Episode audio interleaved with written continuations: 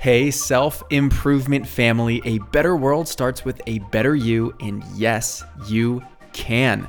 So let's take another step toward your best self today. I want to share a lesson I was reminded of at the gym last week. I was on the treadmill pacing through a pretty solid pace, and I saw a woman on a treadmill in the row in front of me working really hard and practically sprinting on her treadmill. Out of curiosity, I wanted to see how fast she was going and I was able to read that she was going the same speed as I was. After watching closer, I saw what she was actually doing was picking up pace for one minute intervals and then resting for a bit at a slower pace. My ego wanted to make meaning out of this. I started feeling all good about myself, saying, Yeah, her fast pace is my baseline. I am fitter than her. I'm competitive, so it makes sense that I would do that.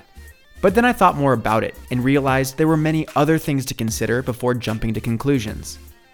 Sure, I was going faster than her on average, but maybe that means she was pushing herself harder than me. So who's actually having the better workout? And I had no idea how long she was going to go for compared to myself, which certainly dictates the pace. And what about yesterday? What if she worked out hard yesterday and this is more of a recovery day for her? What I realized in that moment, striding on the treadmill, is there are way too many factors to accurately compare my workout to hers. And more broadly, it made me realize that the majority of the comparisons we make are only based on the handful of facts that we see. The metaphorical and literal lesson in this case is go at your own speed. The only fair comparison to make is that with yourself. And when you start competing with yourself, you're inspired to raise your personal capacities for the intrinsic value of it rather than the extrinsic pat on the back.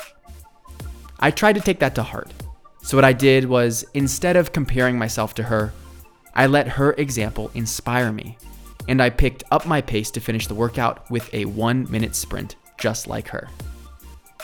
I became more self aware about this, and I'd like the same for you. In what situations do you feel like you compare yourself to others the most? I'm Brian Ford, and I'm hoping to inspire you by setting the pace of daily personal development.